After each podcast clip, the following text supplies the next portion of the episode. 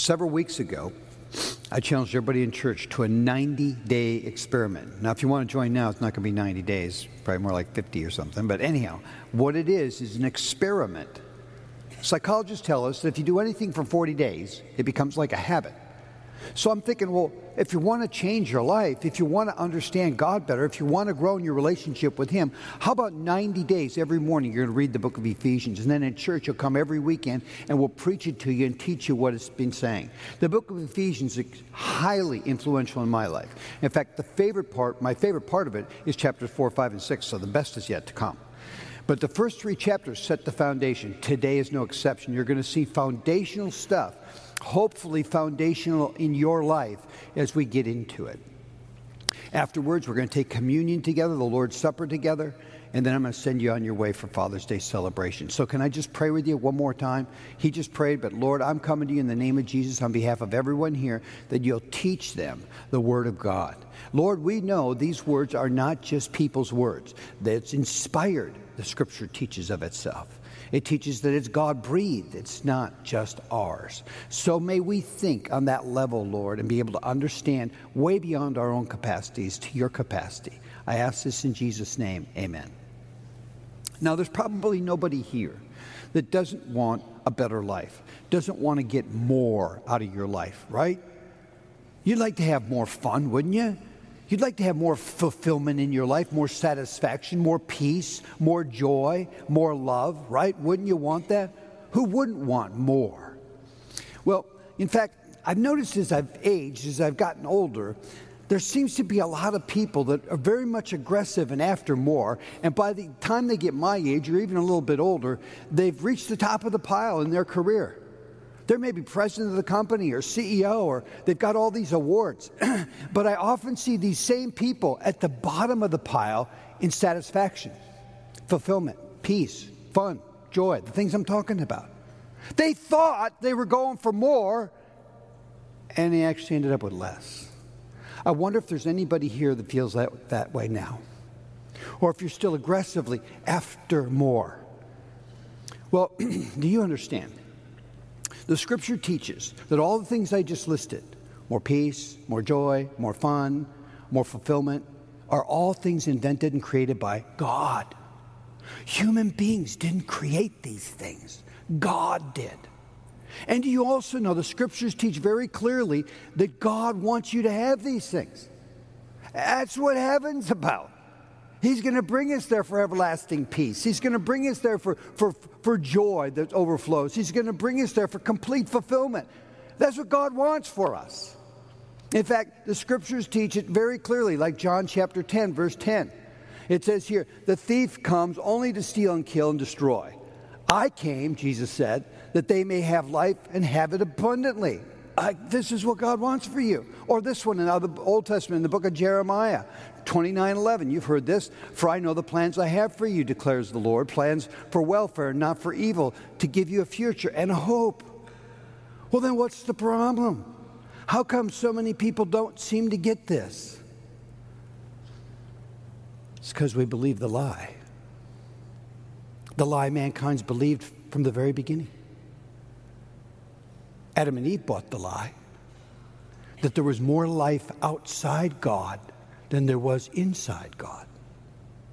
There's more life outside Christ than there is in Christ, which we say are the two key words of the book of Ephesians, in fact, the whole New Testament, in Christ. And we believe the lie. I'm going to have more fun. I'm going to have more fulfillment. I really believe at the bottom of everybody's life that ends up hopeless or disappointed or even suicidal. Like nowadays, we're hearing about all these celebrities from, from Robin Williams to, uh, what was that guy's name um, that just, uh, Anthony, Anthony Bourdain and, and Kate Spade and so many others that we hear about. They were at the top of the pile in their career, but at the bottom of the pile in their fulfillment. Because I think they thought they could get it outside God, outside Christ. I wonder if that's true of everybody that ends up ending their life early. They've gone down the wrong path. Those of us who have found Christ, if you've found Christ as your Savior and Lord, you realize you're in Christ, you have the best chance of finding fulfillment of anybody on the planet Earth. Jesus said it I came that you might have life and have it abundantly. You have the best chance of finding hope, of peace, true peace that lasts. Jesus said, I came to give you peace. It can be yours. Now, if you're frustrated not getting there, frustrated because it's not happening for you, or disappointed, could it be that this passage of scripture we're going to read today could give you instruction where the Apostle Paul's trying to teach us how to live in Christ? Unless you want to believe the lie. I put down here how to develop your life in Christ. That's really what this whole sermon's about in this last part of chapter 3 of the book of Ephesians. And what I want to try and get to is the uh, reality of this in your life. And I think that's what the Apostle Paul was writing about. Um, for example, how do you go to work in Christ?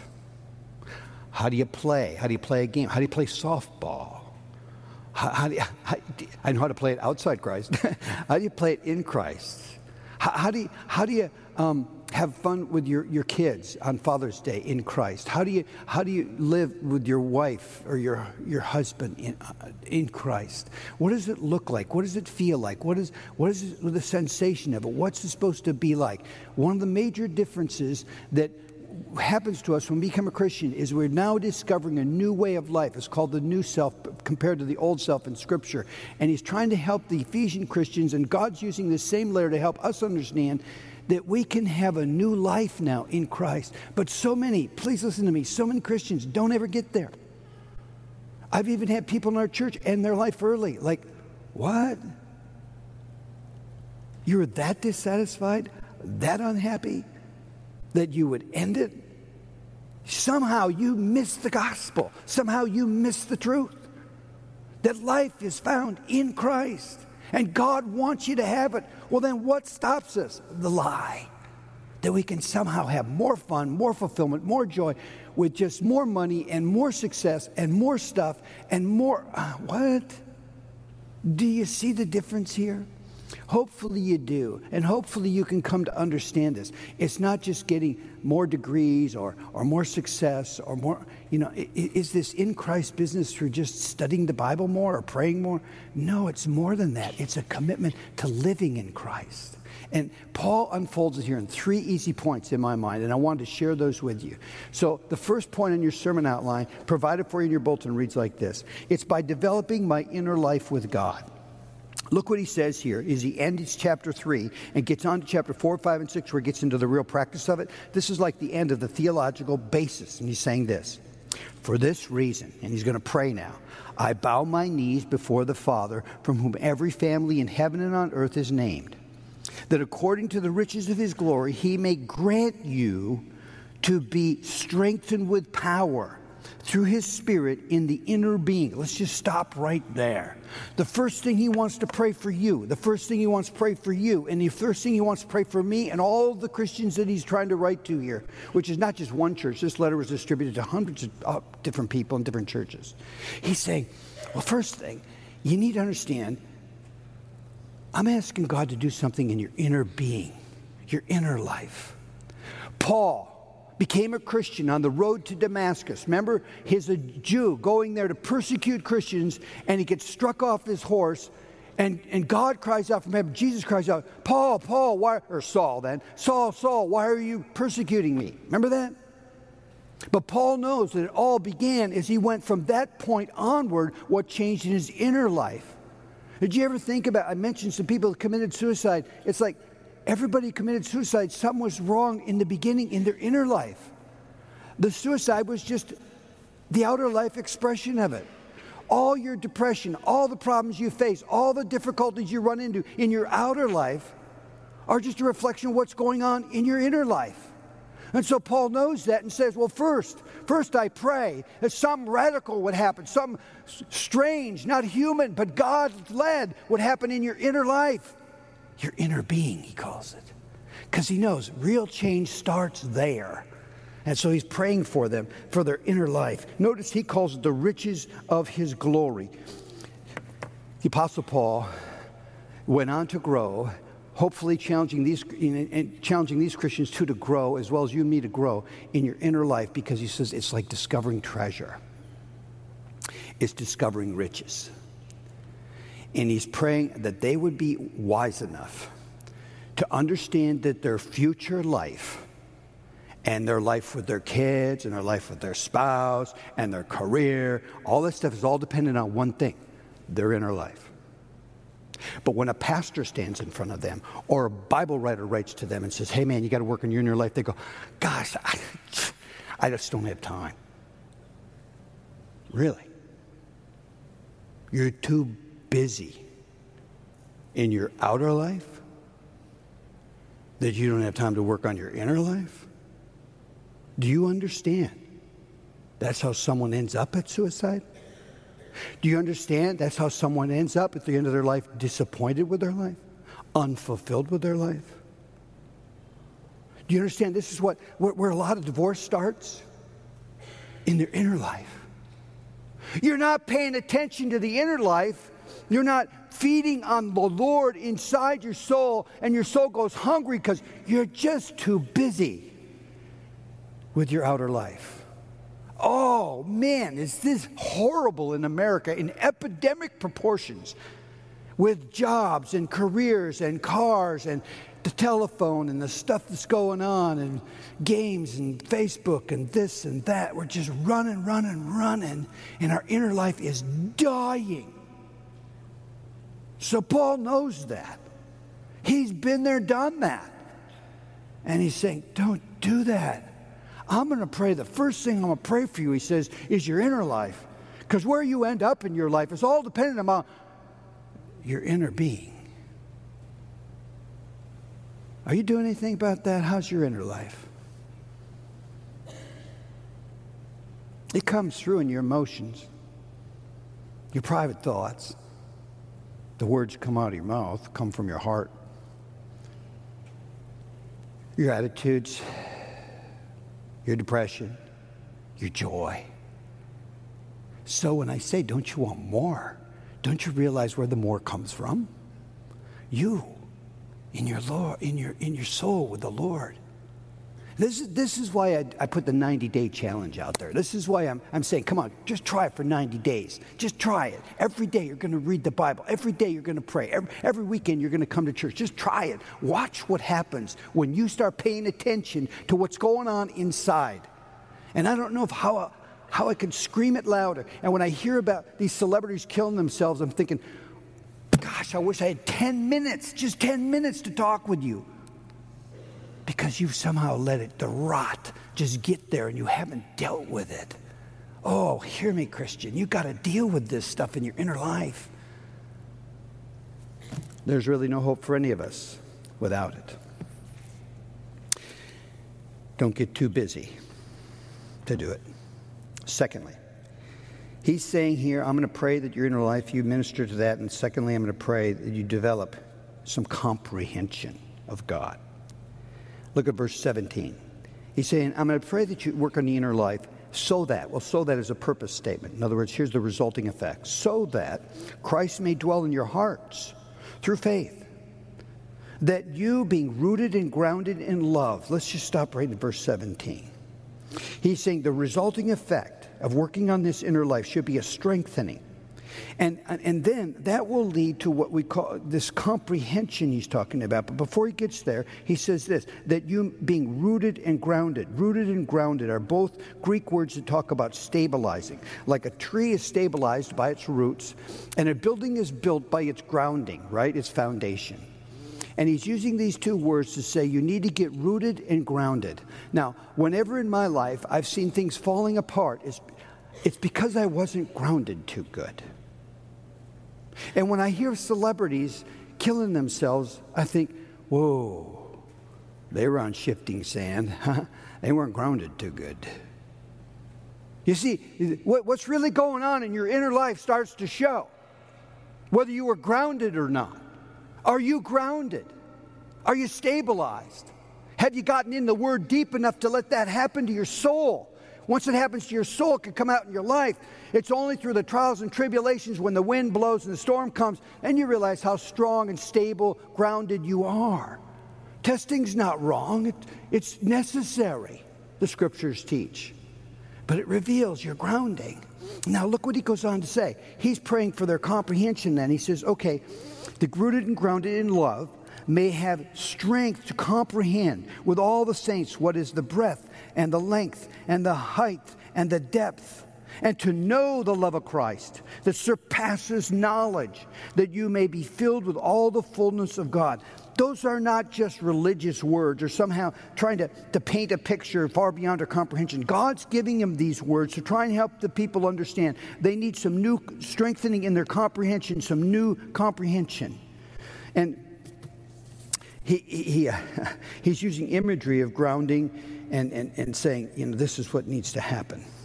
I, I like to often use um, visual aids, right? I got a few of them here. I got two of them here for you today. One of them is this tape measure. Because I don't know if you noticed, did you notice all the terms he says are, are measuring terms? He says these words like breadth and length and height and depth. Aren't those measuring terms? Now, my dad taught me how to use a tape measure. Did your dad teach you?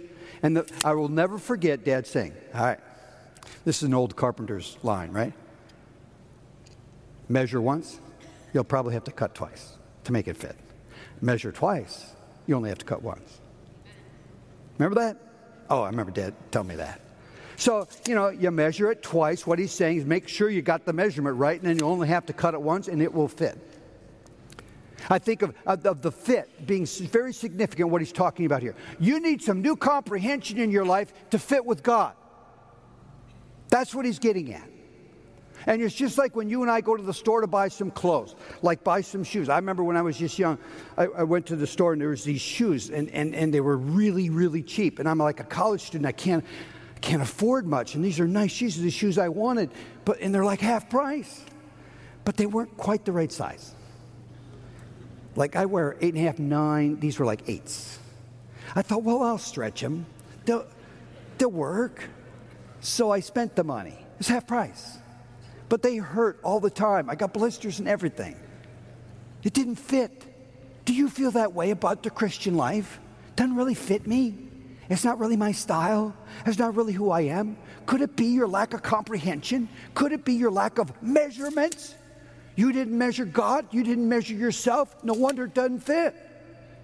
Or when you buy a pair of pants, or girls buy a skirt, or guys buy a shirt or blouse. It's really important the length of the sleeves and the, the chest measurement, the neck right. It's really important that you get the, the right size on the leg. Otherwise, the pants are too short, or they're too long, or they're too tight, or Measurement is really important. When you talk about grounding, he's saying you're not grounded because you're not measuring the height and the depth and the length and the width and the breadth. He says you got to measure God. You need to measure yourself. And often the reason we don't fit and our life doesn't seem to be working is because of our lack of measuring ourselves. Now, this is a tape measure for measuring stuff. There's all kinds of measuring tools. As you know, if you're building something or doing something, there's a lot of measuring tools. Well, I'm talking about spiritual things here, right? Not, not mechanical things. So, what are the spiritual tools of measurement? The Bible gives us three. Let me just give you this for free. It's not even in the passage. Three tools of measurement talked about throughout the New Testament. Number one is what? The Word of God. You need to have the Word of God to measure. You measure yourself by the Word of God. This is inspired words, divine revelation from the divine, revealed to us. This is it. You aren't going to know. Talk about comprehension. You will not comprehend God without what He's revealed. You're limited to your own comprehension, and your own comprehension, as He said here, just isn't adequate. And it won't fit to you, won't like, what's he doing? Doesn't make sense to me. Why would God say that? Why would God do that? You know why you're asking those questions? You're using human comprehension. You need God's comprehension. The Word of God is the first measuring tool. The second measuring tool is what? The Spirit of God. He even refers to the Spirit here. If we had more time, I'd show you through the scriptures. In fact, we're doing a whole series on the Holy Spirit in the fall the Holy Spirit comes into us. This is what makes us born again. The Spirit is what puts us into the body of Christ. Being in Christ called baptism in the Holy Spirit. Oh, I could go on about the filling of the Spirit. We need the Spirit of God, which means I'm going to rest in God. I'm going to trust God to give me the promptings, the desire, the want to, the conscience when I do things wrong. That's the Spirit of God. And then lastly, the people of God. So you got the Word of God, the Spirit of God, and the people of God, the three measuring tools God has given us to measure our life. You see, here's what, what I mean by measuring you, because I can measure God all I want, learn all about Him, but guess what? He doesn't change. Which means what? I got to change. He doesn't fit me, I got to fit Him. So that's why He's praying for our comprehension. Because when you're all questioning and you're all mad at him and you're all frustrated, the problem is you. You aren't fitting him. You need some comprehension here, especially if you're angry with God. And listen to me. Well, I remember working in a psych ward with, with Dr. Paul Meier, a Christian psychiatrist. He says, Oh, most people in the psych ward are here for the same reason. I go, What? They're mad. They're mad? Yeah, probably at God mostly. Wait a minute, it can't be that simple. He says, Yeah. It really is. And it's extremely complex. Very hard to figure out, hard for people to even comprehend, understand. Them. But basically, they're holding a grudge against God. That will depress anybody. He says, Look at the Bible. Over and over, biblical characters, same thing. You got to work that through. You got to work on the inner life. You got to get some comprehension. That's what he's talking about here. And it's all by measurement. And the sad truth is, some of us don't even look at our inner life or pay attention to it. We're too busy, and then we're not measuring nothing. Not our behavior, not our attitudes, not our thinking, not our feeling, not the reading a book, understanding, and that even talking to other Christians, other believers. Remember, I got three measuring tools the Word of God, Spirit of God, the people of God. That's the second thing we learn. Third one is this we can develop our dependence upon God. Look at verses 20 through. Well, did I read the rest? Yeah, I did. Okay, verses 20 through 21. Now, this is the ending of it. Look how it reads. Now, to him who is able to do far more abundantly than all that we ask or think, according to the power at work within us. To him be glory in the church and in Christ Jesus throughout all generations, forever and ever. Amen. Boy, does that sound optimistic, right? Doesn't that sound absolutely fantastic? How come he can end this section here, right in the middle of the book, with such optimism? Now, because he's focusing on God's ability and God's glory. I don't want you to forget that. We're coming back to this idea of glory. Glory, they're glory focused. And when your life is focused on the glory of God, everything in your life will change. Listen to me. I'm, I'm not just blowing smoke. I, I, this isn't just religious talk. Please listen to me. Your whole life will change. The inner life, the comprehension, and everything when you start to realize. Because the Apostle Paul realized, I used to live, he thinks, for my glory. You know what the word glory means? It means credit, honor, respect, um, admiration. It means the idea that you're going to get uh, the, you know, we, we, we glorify the Philadelphia Eagles. What does that mean? Well, they won the Super Bowl. We give them honor, we give them recognition, we give them praise. Well, it's the same for God. When I live, what the Bible tells me to do, for the glory of God, I'm living for His recognition, His honor his respect. When the choir sings that song with Doug and he's singing, why we get all excited and get chilled? Because it's giving glory to God, recognition, respect, honor. And we were made for that. So these people are being challenged by the Apostle Paul. You are being challenged by the Apostle Paul to give God the honor, the glory, the respect he deserves. So, I was struggling with this, thinking, all right, how do I communicate about glory? I mean, this, in the Bible, the word glory is a really big deal. Uh, so much so, I mean, if you've ever read um, one of my favorite uh, thinkers or theologians or pastors is a guy named John Piper. And he flat out says, We're living here for the glory of God. God's recognition, God's honor, God's praise. He created us, we live for His glory. So I thought, let, let me read how He defines glory. And here's what He says it's really hard. He gives a couple of other ideas of things you can define. He says, but trying to define glory is like trying to define beauty. And beauty, as we all know, is in the eye of the beholder, right? One person thinks something's beautiful and someone else goes, eh, not so much, you know? Beauty is something defined in, in your heart, in your mind, in your soul. He says, How do you define beauty? He says, Well, that's how hard it is to define glory. It's that honor, that recognition that you give something. So I, when he said that, I thought of an imagery. I thought of another visual aid. So they brought them out here for us, a couple of them. I thought of a flower. Let me ask you this question What is the glory of this plant? Is the glory in the roots and the dirt? No. Is the glory in the leaves and the branches? Well, no.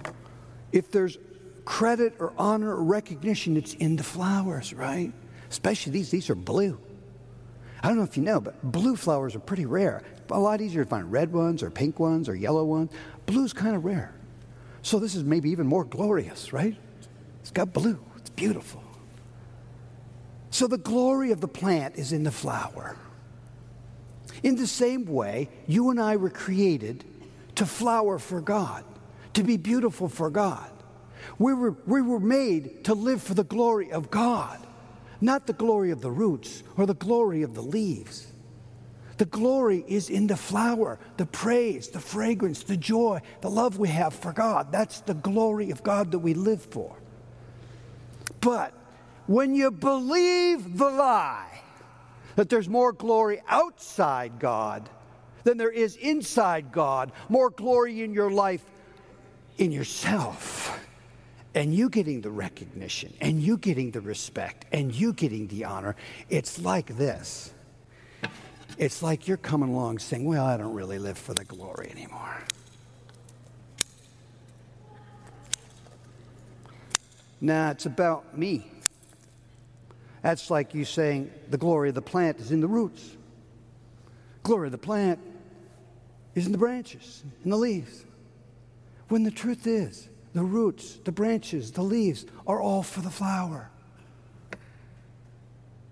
Last night, I had a lady here, I thought she was going to cry when I cut the flowers. I heard, I heard hardly any moans here. But that moan, those tears, are what happened to your life. Listen to me. It's what happens to your life. No wonder you're depressed. You're living for the wrong thing. You were made to live for the flower, and you're living for the branch. You're living for the leaves. You're living for the dirt and the roots. No wonder it doesn't fit and it doesn't seem right and it doesn't measure correctly and there's no inner. Yeah. You're not living for the glory of God. It's like you're cutting off the flower and your life doesn't seem so beautiful. That's because it's not. You're not living for what you were made for. You're made to live for the flower. Don't worry, I won't cut this one. You're made to live for the glory of the flower, the glory of God. And the sooner you get that straight in your life, and Paul understood that about the Ephesian Christians, the sooner they get this clear that they're living for the glory of God now, not for the glory of their credit, what their recognition, or what other people think of them. See, this is why we get so depressed and we get so down. Well, I'm not getting the honor I deserve. I'm not, nobody's respecting me, and I don't have the recognition, and I should be here, and they, they should give me applause. It's like I, you're living for the roots, the dirt, the branches. Aren't you here for the glory of God? And when you get that straight in your heart and your mind, and Paul knows that, so he has this glorious end to this chapter saying, It's all about the glory. And that glory focus changes everything. Are you, are you focused on that? I, I think you're on the wrong path if you're not. And you're probably going to get pretty depressed, pretty down, pretty disappointed, you might even end up at the top of the pile in your career, but at the bottom of the pile in your fulfillment. So I'd like to pray with you right now, and then I'm going to take the Lord's Supper with you. And I'm going to use these two visual aids the tape measure and the plant to help you take the Lord's Supper with me. Would you pray with me? Lord, I thank you that you've called us to yourself. And where we go, get there is through our inner life with you. Right now, we need to spend a few minutes working on our soul, Lord. Would you help each person here as they contemplate, as they think, and help us measure correctly as we try and measure our life and measure you the height, the depth, the width, the breadth. Lord, we got to go deeper in our measuring. And not just the outer man, but the inner man. So that we can come to the place, Lord, where we live for your glory, not ours. Oh, forgive us, Lord, for the way we've done this wrong. Help us live for your glory. Help us comprehend that now beyond our own comprehension as we think for the next few minutes about Jesus and his death and resurrection for us. In Jesus' name, amen.